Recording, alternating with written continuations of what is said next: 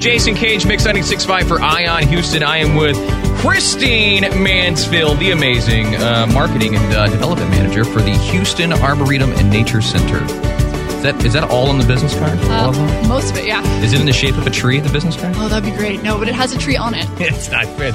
So let's start with what is, we kind of just touched on it, what is an arboretum? So an arboretum technically is a gathering of trees, and our arboretum is a nature center and a uh, large forested area, but also has prairies and wetlands and savanna, so it's a nice conglomeration of nature right in the heart of the city. And it's not far, because we, we're like, where we sit is the heart of the city here in the uh, Mix Studios. So how far from me right now? We're just under three miles from you, and nice. We're, I think, five miles from downtown-ish. We're right on the edge of Memorial Park, right by six ten and Woodway. Beautiful. Yeah. So as, as someone who's not a native Houstonian, who's uh, but f- from major cities like Chicago and used to the hustle and bustle, why is an arboretum important in your brain to a uh, city like Houston? So it's super important because, like you said, hustle and bustle. There's a lot of concrete, a lot of buildings, not a lot of nature in cities usually. So it's a really nice way to escape. We have a lot of people from the Galleria who come and eat their lunch at the Arboretum. So it's a really nice break from the regular day-to-day. Can I pet bunnies and squirrels? Well, what's what animals can I expect? We don't recommend encounter? that, but we do have tons of birds. Where Houston um, actually is a great place for spring and fall migrations. So we have a lot of birds that migrate through. Um, we have some resident hawks and some really? uh, owls that are actually uh, breeding there right now. So they're going to eventually have their little babies there. And we have things like rabbits, like you said, squirrels, tons of turtles. Um, and even coyotes. They'll come through along the bayou. Our southern border is the bayou, and they use it kind of like a highway from the less populated areas and into sure. the city. Uh-huh. So you see wandering. So I know you're kind of right in the middle of this master uh, plan, because I know Ike came through, which was actually kind of a good thing for you, wasn't it? I read this. I'm like, how was, how was Ike yeah. beneficial to the Arboretum? So it was a weird blessing in disguise in a sort of way. Um, the combo of Ike and the drought, we lost about half of our trees, us and the rest of Memorial Park, which was a really big shock to us and the rest of Houston because, sure. you know, being from out of town, you see a lot of trees here. You're probably like, oh, those are supposed to be there. This is a treed area. Um, way back in the day, this area was actually a lot more prairie and savanna, so lots more grasses, a lot fewer trees. Um, and we sort of figured out when this happened, we did a lot of studies with the topography and soils and everything and found out that a lot of our area actually was supposed to have more of that savanna prairie ecosystem. And so the trees that had died didn't have as deep roots because they were on sort of the wrong soils. Yeah. So how'd they get here? Was it us and our shoes? And um, Johnny of. Appleseed came through, I'm assuming, or how was it? So how- it's a lot of the trees that were here actually had more of an opportunity to grow because historically we would have had fire here ah. or large grazers, and us building fences and roads stop that from happening. Yeah, so the pine trees. So what is the, is there a native tree to here? Like what, what should we have? So we have a lot of native trees there. So we do have pines and oaks that are native to the area. And a lot of those are what are there, but it's kind of like we took off the controls and so everything went a little crazy. And so a lot of people say, well, it's nature. Why can't you let it do its thing? And it's because right. we've taken away nature's natural controls. And so we have to help it do what it can't do because we've stopped it from gotcha. Being natural. So I'm sure that has an impact on the wildlife, too, coming through, because they're like, suddenly you're going to have stuff that shouldn't be in trees because now we have trees, and that's going to mess up the... Well, yeah, so the really cool thing that we've noticed is now that we've brought some of that savanna and prairie back, we've actually started seeing species that should be in the area that we haven't seen before, like, like red-headed woodpeckers. It's specifically birds and pollinators. It's really easy to see those start to come back first. That's so. My favorite kind of woodpecker. Really? I just said yes, of all the woodpeckers.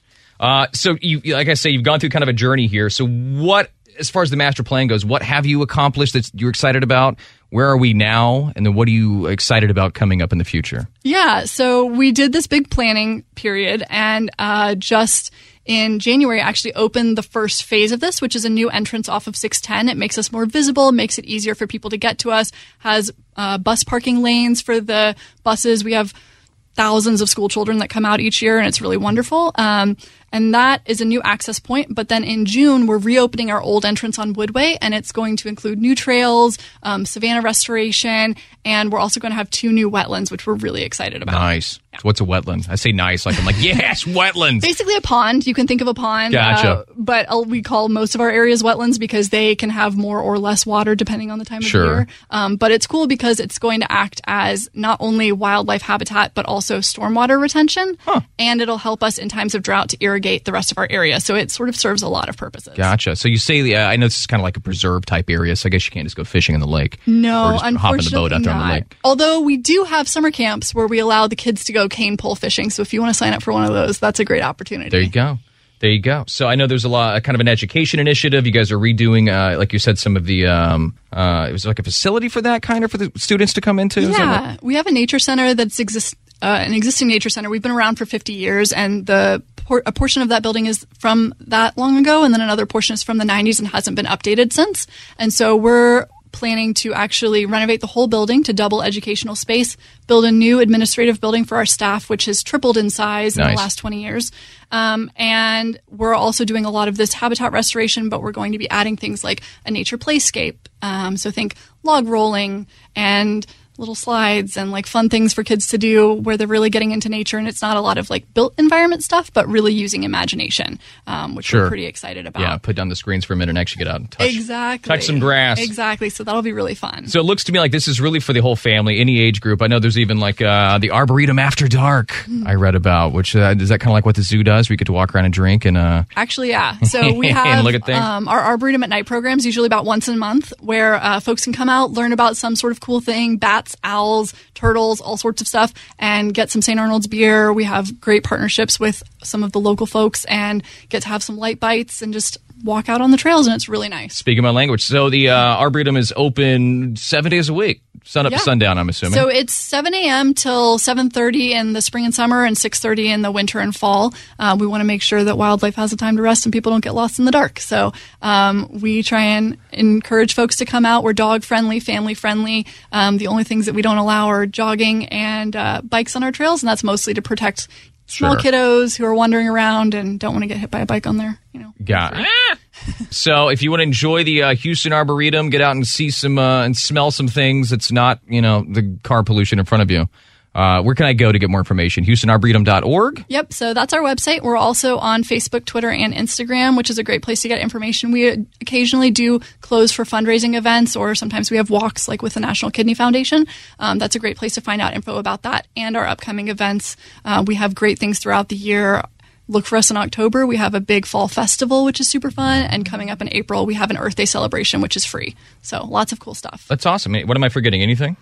Um, I think that's most of it. Just that's come out and see what's happening. Our new entrance is opening in June. We really encourage people to come out and see that. We've got a lot of great wildflowers boom, blooming right now. Um, unfortunately, not a ton of bluebonnets, but a lot of other great things. Um, oh, and it's just a lot of favorites. Fun. Houston Arboretum dot org. Uh, Christine Mansfield, the Marketing and Development Manager for the Houston Arboretum and Nature Center. Thank you so much.